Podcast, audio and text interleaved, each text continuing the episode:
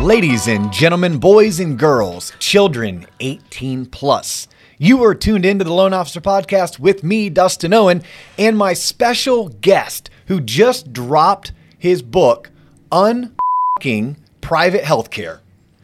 He and his wife own a medical practice together, and he also is a business consultant through his company, TriPoint Medical Solutions. He's the one, the only Daniel Tribby. Dan, thank you for being a guest on the Loan Officer Podcast. No, thanks, man. I appreciate you having me here today. So, Um, we have so much to cover, so little time. I, I'm going to have to go straight to the book, though. all right, let's go. Okay. Um, if we get a chance, I would like to just dive into what it was like growing up, Daniel Tribby. Okay. But the book. Let's start with the title, Unfucking Private Healthcare. Why that title?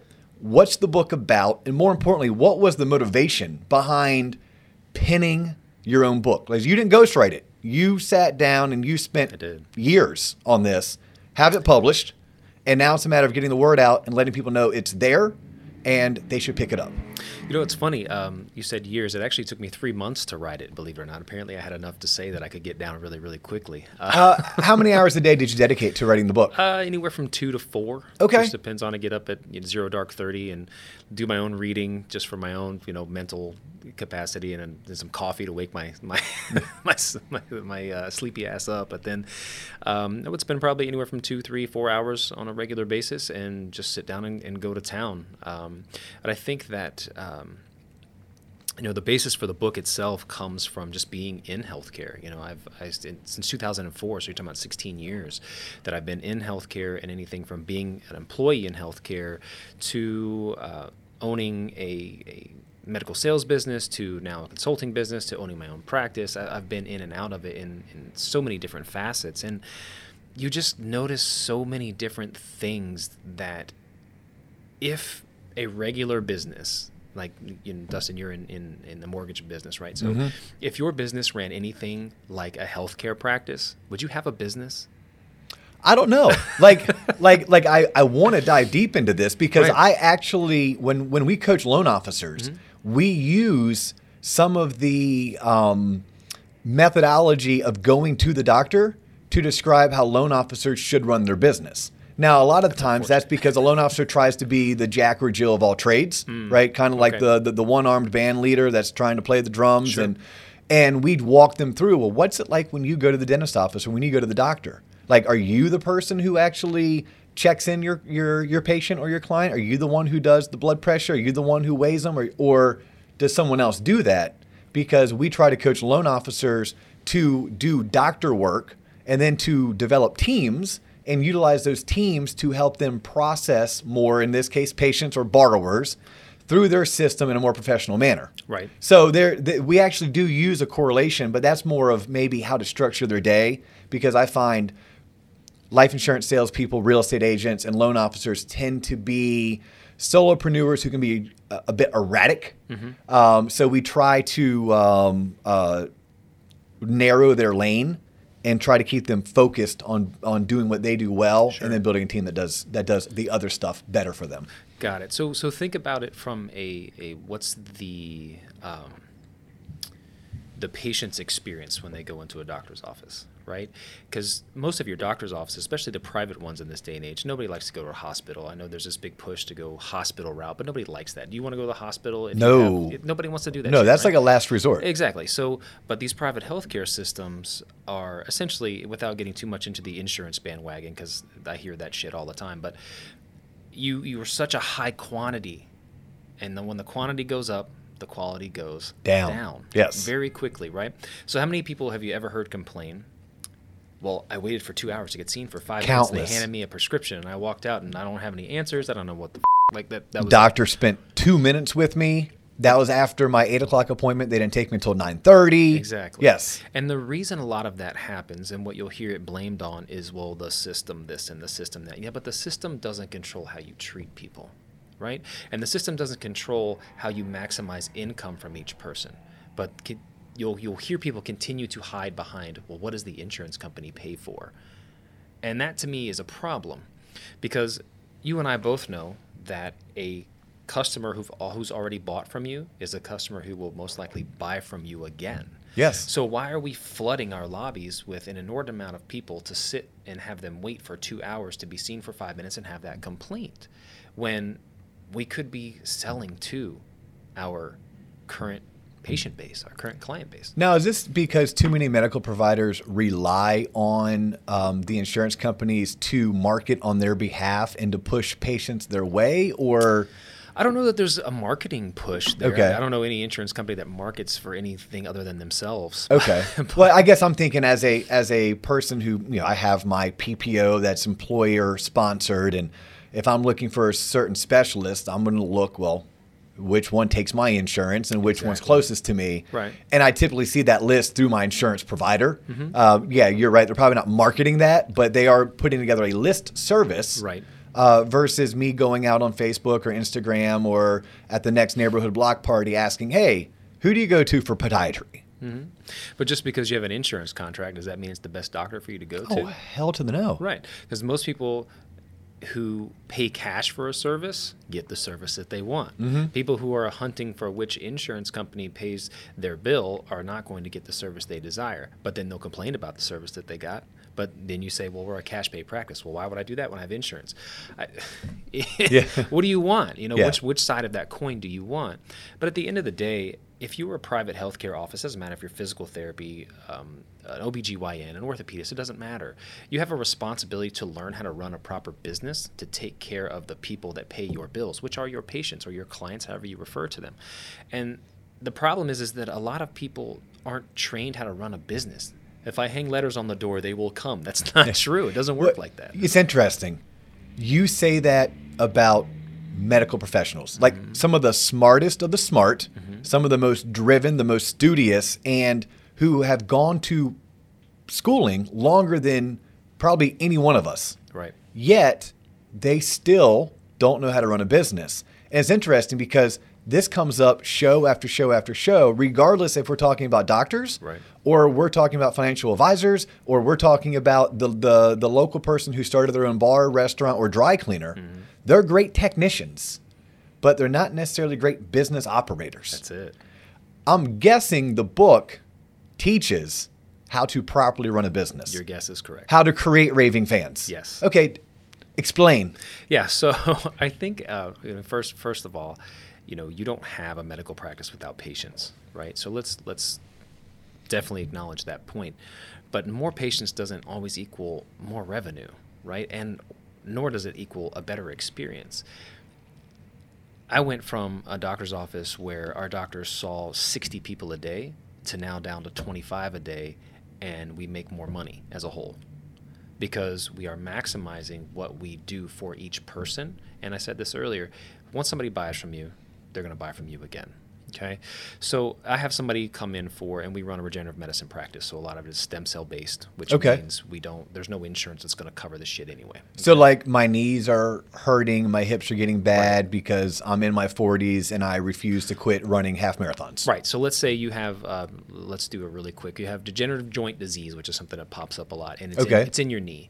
And some doctor is telling you, okay, well, you're going to have to have knee replacement in the next three years. But what I want you to do is try some therapy, have an injection, take some meds until the pain gets so bad that now you have to have surgery.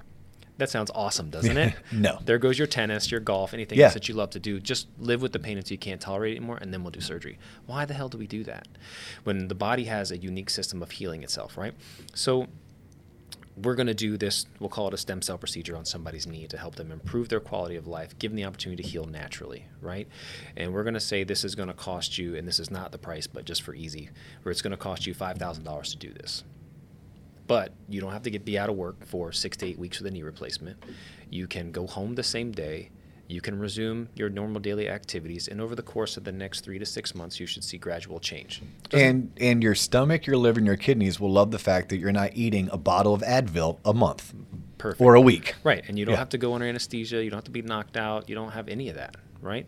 So if we're going to provide that type of treatment for somebody, we and we're going to charge them five thousand, we've got to provide a level of service for Yes. them, right? They can't just walk in the door and be greeted by the one finger up. Please have a seat. I'll get with you when I have a moment, right? it's got to be a hey, how are you? Nice to see you today. Can I get you a bottle of water? You know, tell me what's the most important thing for you as far as this visit goes today. It's all about the patient experience. Exactly. So, and a lot of doctors' offices don't do that. The, when was the last time you went to a doctor's office and the lady behind the desk said, "Hey, how are you, Mr. Owen? My name is Sarah." Um, so this doesn't happen at my doctor's office. Right. It does happen at my dentist office. Beautiful. But that being said, my dentist is a good buddy of mine, and I know how much money and time he and his partners invest in consulting services like yours, Right. where they learn this and Right. then they try to take what they learn and put it into practice. Mm-hmm. Um, so I know he has that going for him, and probably because it is me, and they know that I'm friends with Dr. Curley. Mm-hmm. That like, oh, here comes one of Dr. Curley's friends. We need to make sure we're really nice to him. Right. Um, but uh, but yeah, but no, very rarely at a doctor's office do I get that. Right. Um, but uh, I do at my dentist office. so, and, and that's a great thing. And I feel like because that is a that's an anomaly. Why is that the case? Yeah. Why is that? Why are we not doing more for the people that come in to seek out our services, right? So I take 5,000, I make somebody's knee feel better, and we treat them like an individual. We root them on during their process. They actually get better. They leave us a review, and you know what else we say? We say, "Hey, who else do you know that we can help?" Yes.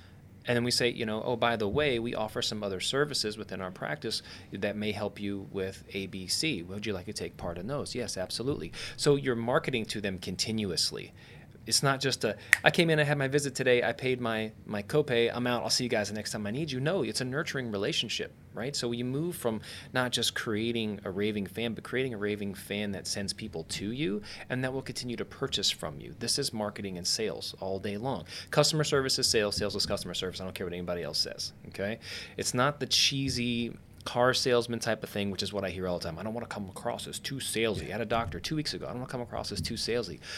If you don't sell to them, somebody else will. Why the f- is that so hard for people to understand? And as you market to these people, and doctors are terrible to marketers because all they want to do is talk about how great they are. Mm-hmm. Oh, I graduated top of my class at Harvard Medical School, and I'm the number one cardiologist. Nobody gives a shit. What they care about is the life that you're going to give back to them. You will be able to pick up your kids without back pain. You'll be able to get on the floor as a grandparent and play the board game with your brand new grandson. You know, whatever it is that limits their life. Give that to them. Stop talking about how great you are and talk about what you're going to do to make their life great. Yeah, spot on. I mean, that is the book I'm reading right now. Um, the, the the author of the book is talking about straight line selling, and you know, it's it's it's sales 101 that you and I were taught, but probably doctors and so many other technicians uh, weren't taught, which is a find the pain point, but more importantly, show them how you're going to make their life better. Like, why by using your service or buying your product is my life going to be better? Right. Once you can do that, then you have a client for life. Mhm. I heard Dean Graziosi say this the other day, and it really stuck with me. He's like, nobody cares about understanding you. They want to know that they're understood. And I was like, wow, that's so true because people don't, you don't care how much I know. You only care how much I understand about you and how I can help you get to where you want to go. Yeah. That's it. yeah. Am, do I hear you? Am I listening to you? Right. And I think a lot of people just are thumbing their way through their day. Here's a list of patients, and oh, I got to check that one off list, check that one off, check that one off the list. And nobody's really paying attention to what somebody is saying, nor how are they making them feel. And then capitalizing on the positivity that somebody tells you the way you made them feel. Hey, this was this was really great. I, this experience was awesome. Thank you so much. Would you do me a favor and leave us a review, or better yet, could I send? Could I give you a card that you could pass on to somebody else that may be looking for a similar service? We don't do that. Why, why don't healthcare professionals do that? Every other business on the sun does. Healthcare does not. Why? Yeah, no, it, to me uh, it's baffling. And I'm as you're sitting here talking, I'm thinking, oh my gosh, how does this correlate to so many other businesses? So you run a business where you're you're it's a healthcare providing business, right? It's a medical center. Right. Eighty percent of your patients pay cash. Yeah. That means you're only accepting insurance on twenty percent. Yep. Which is probably the exact opposite for what the industry average is. If I were to guess, I would guess eighty percent of, of doctors are attached to the hip to to uh, those that come in with insurance, and twenty percent are paying cash. But you have found that by flipping the script, you're able to spend more time with patients, see less patients, but make more money. Yeah. Yeah, why wouldn't everyone want to do that, and, and that's that's all all industries. Like when I look at um, the financial sales industry, it's why do you want to go spend all this money on leads? Right. where if you if you run your business differently, you don't need to. Right. Right? If if you focus more on doing the right job up front, treating your clients like they're individuals and not like their numbers, giving them a service that is far and above anywhere else, then you're going to create a client for life and then more importantly a raving fan. And what do raving fans do? They talk about you openly and honestly with their circle of influence at which point there's your your next wave of clients Right. um, coming your way. And I, I think a lot of people don't make that cash move because it requires a certain level of marketing and sales that nobody knows in this field Yep. in, in healthcare. Um, if you're if you're not educated on how to sell your services or how to market yourself, then it doesn't matter how many leads you have. You know, and I'm inundated every day. Wouldn't it be great to have 40 more leads in your practice? Yes, of course it would. But if I can't sell them, what does it matter? Right? Yeah. If you're not going to teach these these offices how to accept that load and sell these patients on what they really need and want, what the f- is 40 more leads a month going to do for anybody? It's not going to do anything. You know, so to answer your question from a cash pay standpoint, a lot of people can't do it because they don't know how. And a lot of society isn't uh, really educated on why they should go for a cash pay doctor when they pay money for insurance. But I guarantee you, if your dog got hit by a car and it cost you five thousand dollars to get the dog fixed, you'd pay it, right? Yes. But if I told you, well, I can fix your elbow without surgery and it's going to cost you five thousand dollars, people be like, well, does my insurance cover that? Why do we do that? Why is my health care something to be negotiated, but my dog's health care is not? My car, if you had a problem with your car getting from A to B to go to work, you'd spend the money it took to get the car right. But if my body doesn't get me from A to B, oh, my insurance doesn't cover it. I can't do it. Why do people do that? That it's is a mind- fascinating. it's a mindset change that needs to happen. Now, does that happen though with the medical provider? Like, is it like like in, in my world, in the loan officer world, it is on me and or my staff, other loan officers, to properly educate the American populace that there's no such thing as a one size fits all mortgage. You don't just call up and say, "Hey, what's your 30 year fixed?" Right. like you just right you don't there's a diagnosis that goes into it and um, you know we, we have a business saying that actually we steal from the medical profession which is um, oh mine just went blank. It's like diagnosis without um, no not diagnosis um, what's it? Damn it. Look at that look at that that that, that mind blank. But it's, it's basically it's malpractice. It's it's when you diagnose something without actually researching the symptoms right? It, that, that that is malpractice. That happens time and time again in, in our industry because the consumer is ignorant to how things really work. On your end, if doctors were actually educating people and they were able to use layman terms that resonate with the general populace and give examples of taking your dog to the vet and spending $5,000 to have their stomach pumped because they just ate your brand new Atlanta Braves baseball hat. Um, Poor Braves. Maybe that has happened. Maybe that has not happened um, to me or someone I know. Um, or your other analogy was, oh, your transmission just went out in your car and you're going to drop five grand to have the transmission fixed, and you don't bat an eye. But I'm going to bat an eye when you're going to tell me that you can properly heal me, but I have to spend five thousand dollars. And now my first question is, well, does insurance cover it?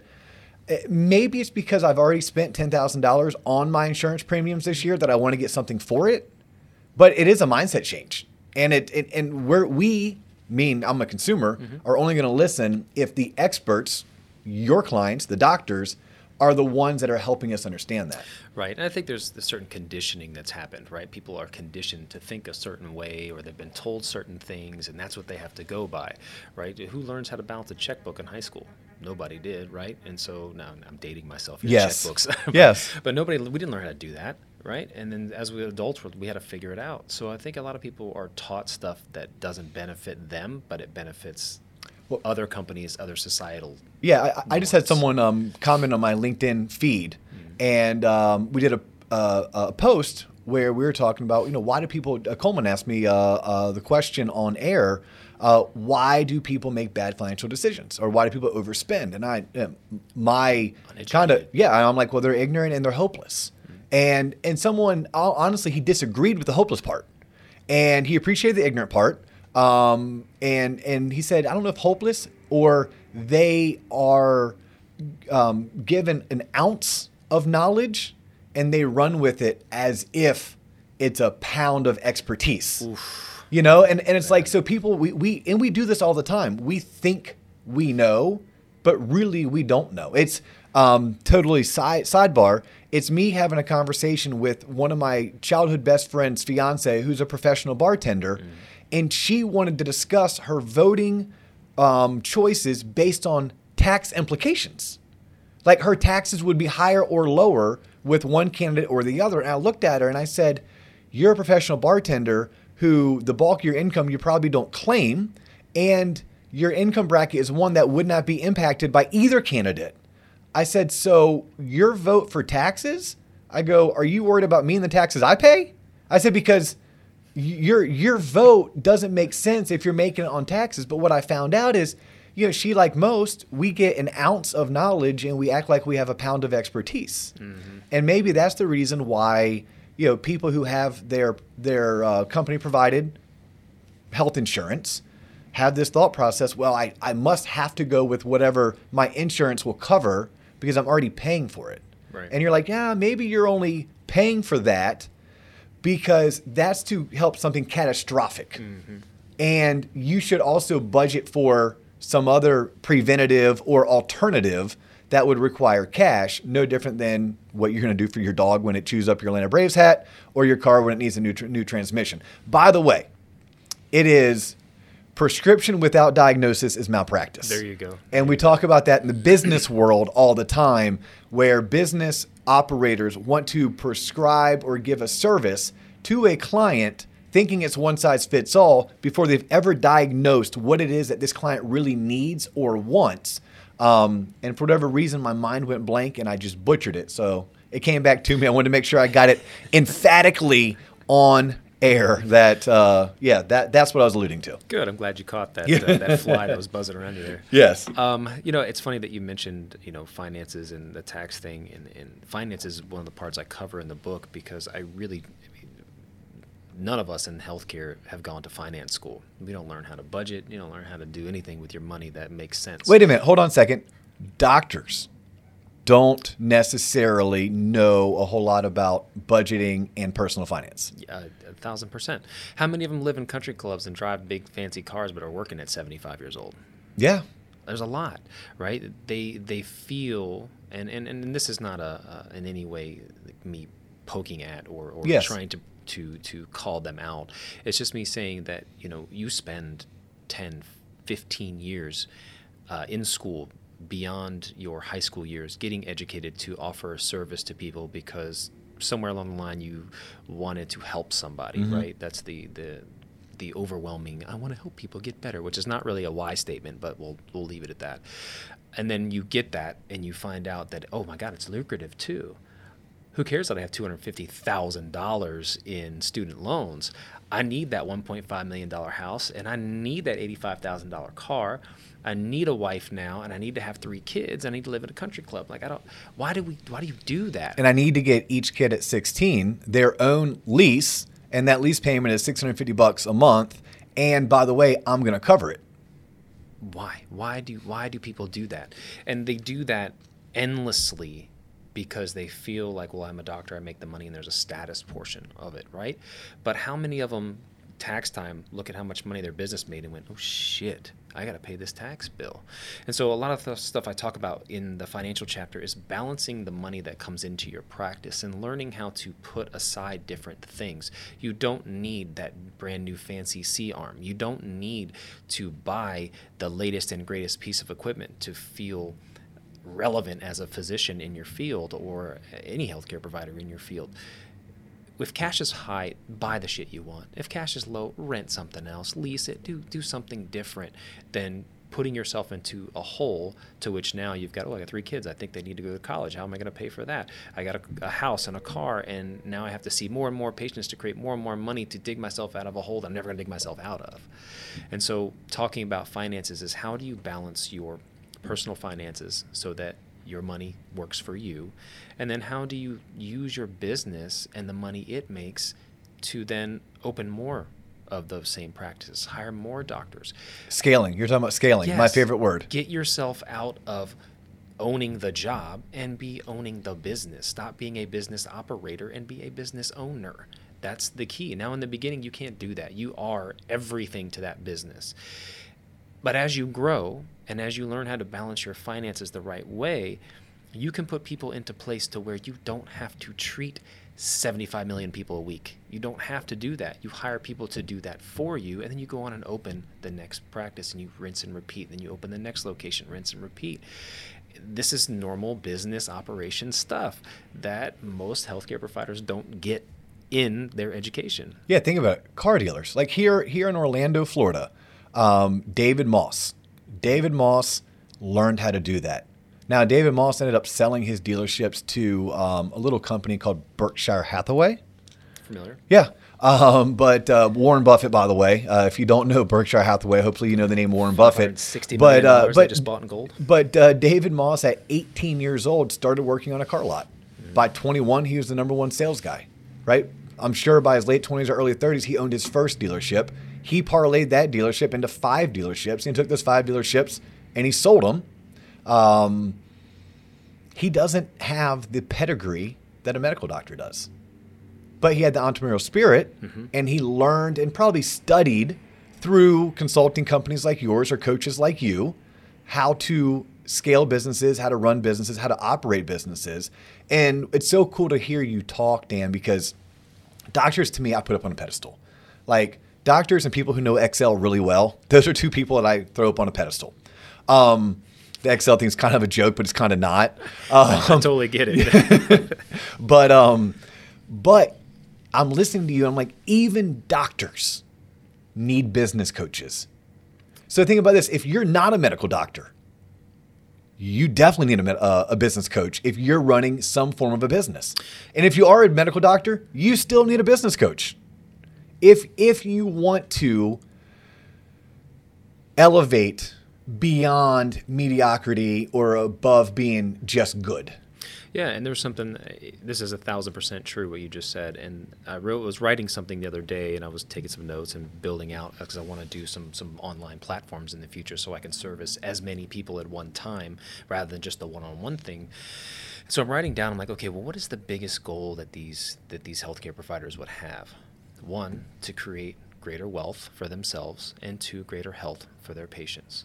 And that's really what it's about. And how do you maximize your ability to do both of those things, right? Everybody needs to be coached. I mean, even myself. Like, I have coaches, people that I rely on, I call, I talk to, the people's content that I consume, and I go, oh man, this is really good. I need to be able to use this and transform it.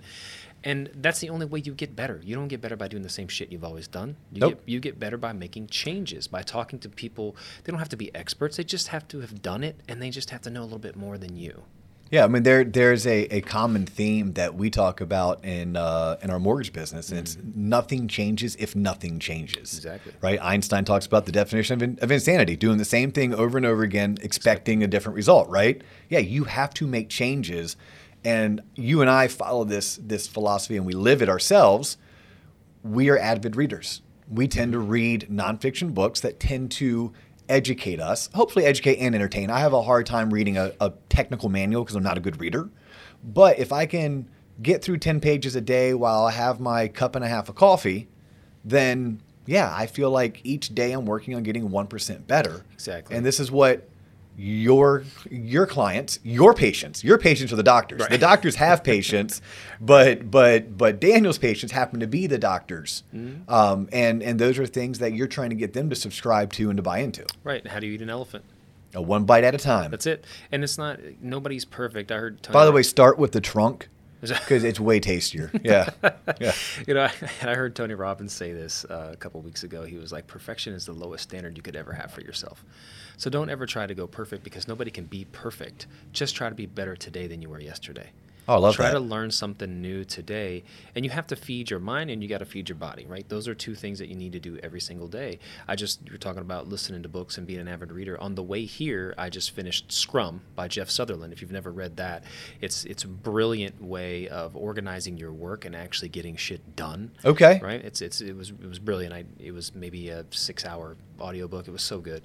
Is that is that long six hours? Because I've never done audiobooks. I've only read, um, and then I always try to buy hard copies because I like the trophy. You know, Right, right. so so uh, I mean a hard way. copy, a hard cover. I like the hard cover. Right. So I have a trophy that says, "Look, I actually read a book." Right. Because for bought one and I didn't read it, but at least I well, have it.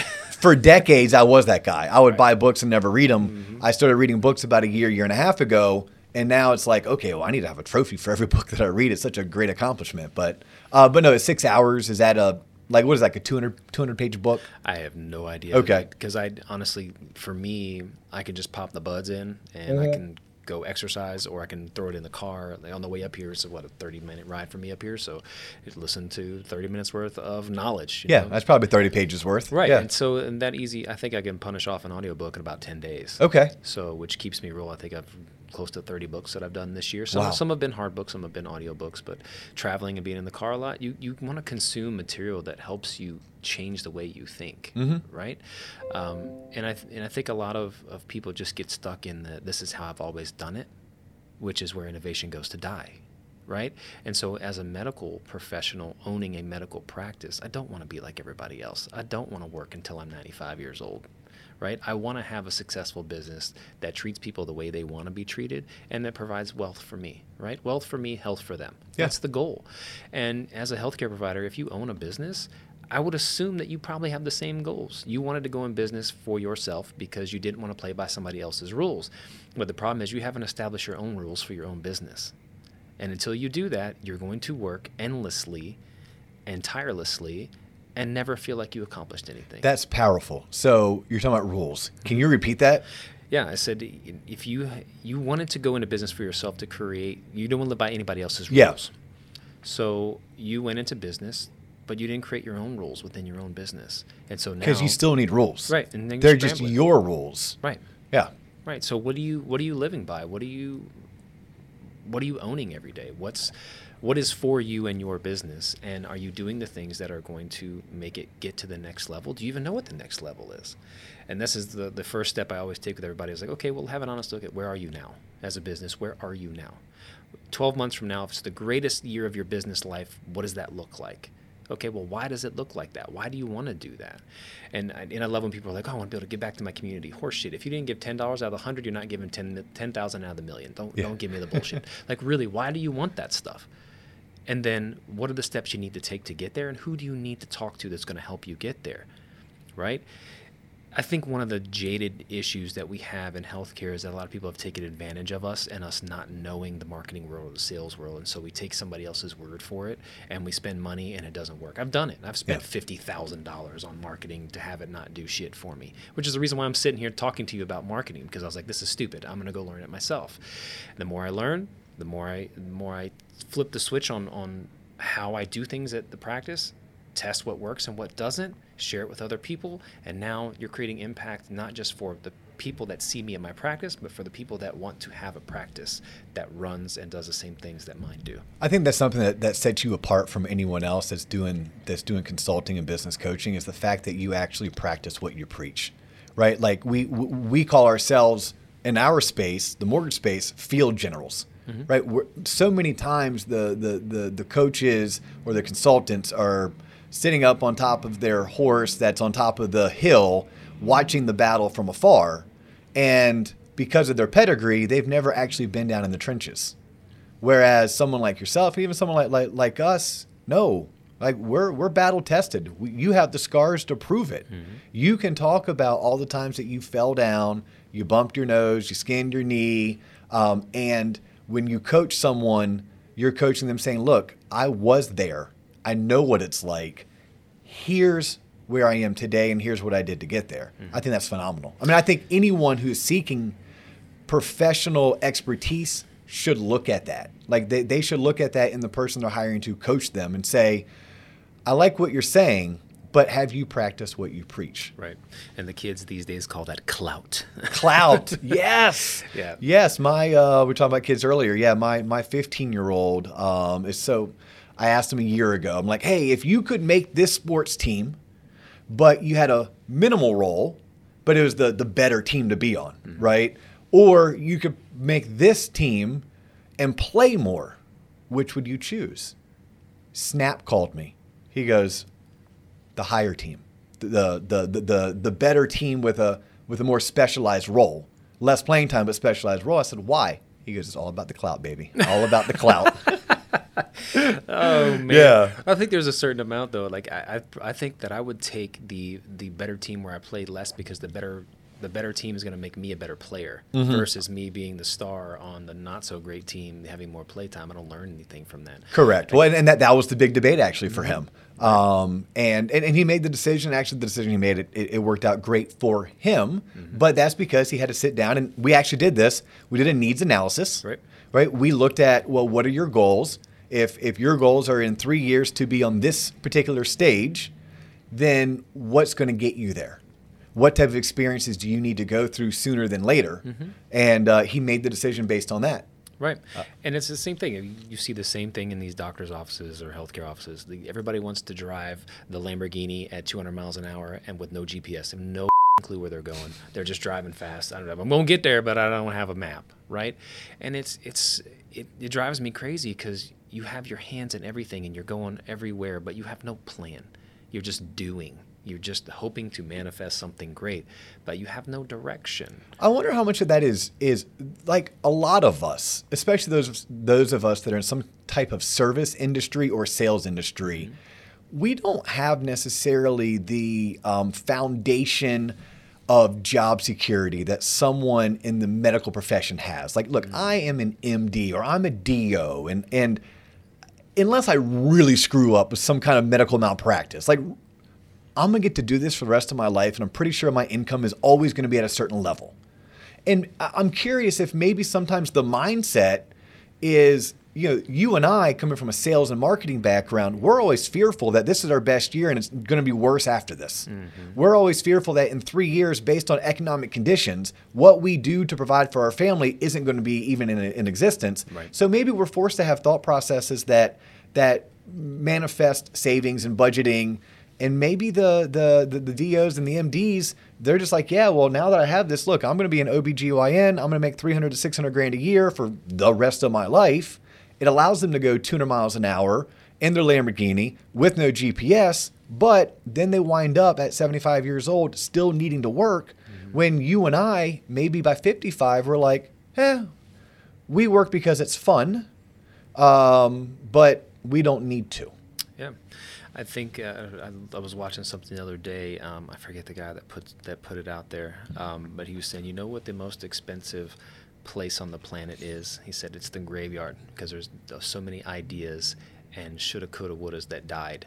Oh, wow. And left, and I was like, well, that's pretty brilliant. Yeah. You know, and I- so I think to myself, you know, how many people as healthcare providers are doing exactly what you just said. I get to 75 and I'm still going, did I accomplish the things that I wanted to accomplish? Or did I just think to myself, I want to be a doctor and, and own a business, and that was all I wanted to accomplish? If that's it, and that's where you are, and you're fine with working 80 hours a week, then go be that. But if there's still stuff out there that you want to accomplish, that you want to do, ways you want to give back, more time you want with your family away from treating patients 24 7, there are ways to do it. But you have to seek that education to get there so that when you do, you know, slide in in those last moments, if you've been driving 200 miles an hour, you can go, man, that was a hell of a ride. I'm glad I did what I did. Yeah. Well, I would think as a doctor, um, like if, if I were one, which I would never be one because I can't work on anything that's living. Uh, dead people, I'm cool with. Dead animals, I'm cool with. Anything that's alive, don't ask me to cut into it. Don't ask me to like poke it, prod it. Um, but no, I would think that I would love to do research. Research would be exciting, but research doesn't necessarily pay the way that actually practicing medicine pays. Right. But if I went in with you as my coach and you as my consultant helping me run a proper business, I could say, you know what, for the next 20 years, I'm going to run this practice. I'm going to scale it, maybe open up two additional offices, mm-hmm. and then either sell it or have it running so smoothly that I remove myself as being the day to day practitioner because I want to be able to do research and I want my research to be my legacy. But I also have a certain lifestyle that I'm trying to afford and Right. trying to live, and research doesn't allow me to do that. Right, and that's brilliant. And I, I would applaud you if that was the choice that you made because you're not just living to be a doctor. You're living to give of yourself and to the next generation of people to come behind you by doing that research. And if that's what sparks drive and really gives you that self satisfaction, then do that. And that is the definition of a business owner, right? Removing myself and have the business run just as well, if not better, mm-hmm. without me having my hands in it, right? Because you hire people to do things that you otherwise would need to figure out on your own, or they don't fit your personality, or you're forcing yourself to do them. Look, I might be really, really good at building a website, but it might take me six months to do it. But I enjoy it. But is it worth that? No. Go pay the guy who can do it in six days and be done with it. Like, Dennis Miller, he was just on the show a week ago. Right. Yeah, Dennis Miller can build you a website. Right. Um, yeah, no, and websites according to Dennis are like three to five grand unless they're like super elaborate, and then they're like twenty grand. But most general websites are three to five. And yeah, why would you want to sit there and do it yourself? Right. Um, I, I mean, that's a whole nother show.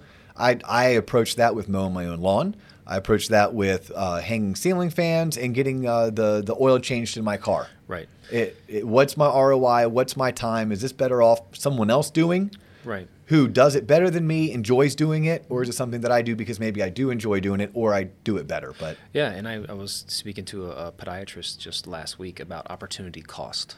You know, um, this particular podiatrist was taking on stuff from real estate to uh, opening a second um, location for her business and all this stuff. And I'm working till 10 at night. I'm working till 8:30 tonight. And, and I said, well, what's the opportunity cost of all that? She said, what do you mean? I said, well, what's the opportunity cost? Because for everything that you take on, there's a cost to the other things. yeah, And her response was, "Well, I don't accept that for myself. I, I accept that I'm going to do this and do this because I have a plan. I want to be here. I want to do that, and I want to do this and accomplish that, and I'm going to be a billionaire." And I'm like, "Those are all great things, but they're the most important thing that you can do as a business owner and an entrepreneur is learn how to say no.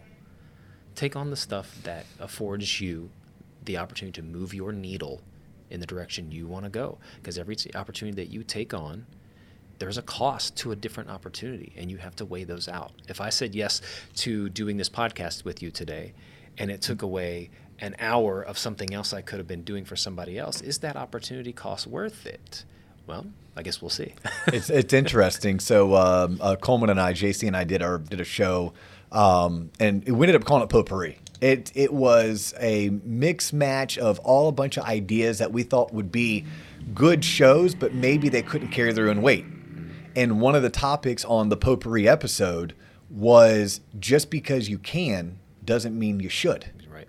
You know, yeah. I mean, there because you are correct. There is an opportunity cost to anything that we do. Whether that opportunity is not spending quality time with my children, with my spouse, giving myself a mental break, mm-hmm. or from a business standpoint, there's only eight to twelve hours a day that I can dedicate to my business. So the hour that, that you and I spend today doing this episode, that is an hour that I'm not recruiting a branch in Jacksonville. That's an hour that you're not talking to your next potential coaching client. Right.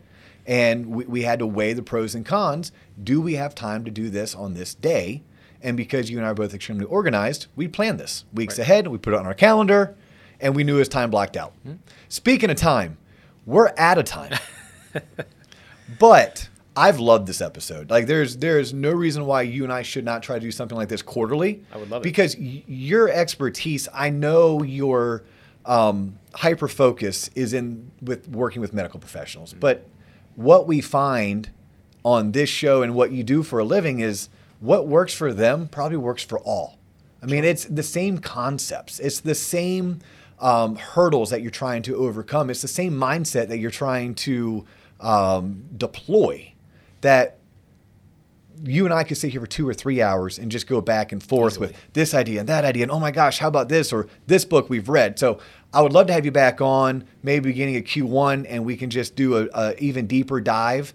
Um, if someone wants to get a hold of the book, Amazon, what's the best way to find Yeah, absolutely. So I would go on to um, www.thehealthcareplaybook.com. Okay. And I mean, unprivatehealthcare.com wasn't highly suggested, so I had to fight with the publisher on the title of the book as it was. So, um, but yeah, go to um, thehealthcareplaybook.com. You can sign up for the email list, and I'll send you extra business tidbits on a regular basis, as well as you'll get access to the extras within the book. But it has a James Clear did that with Atomic Habits, and I love it. Like I did that. I went onto the website. I signed up. I get an email every Thursday from them. It's fantastic. So so kudos for doing that. Yeah, it, it, I think it's something that you know if you don't show up, people will forget you. But yeah, you can you can link to purchasing the book um, from that website, um, and it is on Amazon, both Kindle version and and uh, paperback. So I am not a uh, healthcare provider. Would I benefit from reading your book? You know, I've had um, sales reps, like medical sales reps, purchase my book, read it, and, and send me messages and say, dude, this was great. I know it wasn't directly towards me, but it's really helped me hone in on sales and marketing and how to speak to physicians better, how to get past the gatekeeper, how to provide a service. So um, I've got some other friends that I've helped out, a barber that, that's read it, and it's, it's given him a little bit of different insight on how to do his business. Um, and then another friend of mine who actually I'm on a mastermind call with, um, she wants to set up a one-on-one with me and she's gotten into selling her own herbal supplements for dietary like cleansing and she was like how do i do this and i'm like well, give me a call let's talk about it so it, it yes is it directed towards the healthcare professional sure because if you're for everyone you're for no one Yep. right so but there are other people out there within business that it obviously will benefit because it just teaches you the 30000 square foot 30 square foot 30000 foot view of owning a business Yeah. No, I, I would. Um, my assumption was going to be yes. Like my, and especially I love what you said about if you are a vendor to medical professionals, you should read this. And and here's why: because you now can bring value to your client by having conversations with them about topics that they're not experts on, which is how to sell and market within their practice. Yes. Um, it is, I, I would say, paramount. If you are, and I say vendor because if you're some kind of a medical sales rep, right, whether you're a drug company, whether you're equipment, PPE, Right. IT, if you service medical professionals, you should you should read this book. Yeah, I, I would say that one of, one of the biggest follies that I find, and I'm gonna try not to rabbit hole you as we're at the end of our time here, but doctors' offices are the only places you're gonna go where you're gonna find marketing for shit that doesn't exist there. Like, why are there home and garden magazines inside of doctors' offices? Like, why is why is HGTV on the TV? Like, why is that?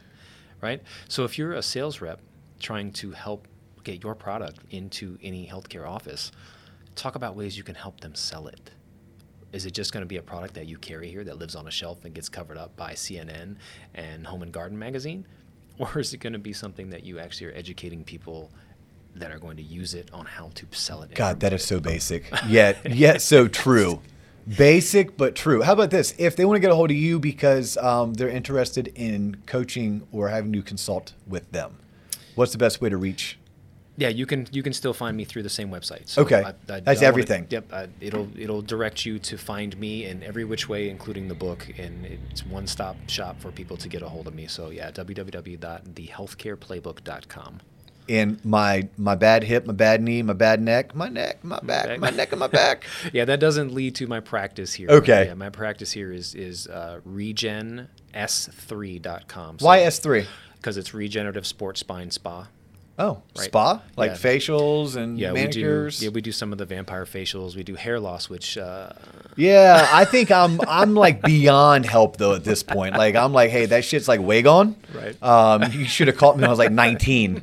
Uh, the problem at 19, I didn't have a pot to piss in, so I couldn't have of, of, of afforded. none of us did. Two hundred dollars, let alone two or three grand or 20 grand to get my my my hair follicles reimplanted. But Yeah. no, so that that website again is Regen3S. yeah, Regen S, the Regens R E G E N S, the number three dot com. Okay, Regens Yep. three.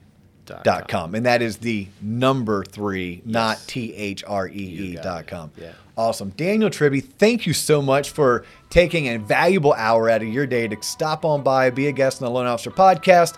Guys, he's Daniel. I'm Dustin. This is all the time we have for you today. Thank you for tuning in.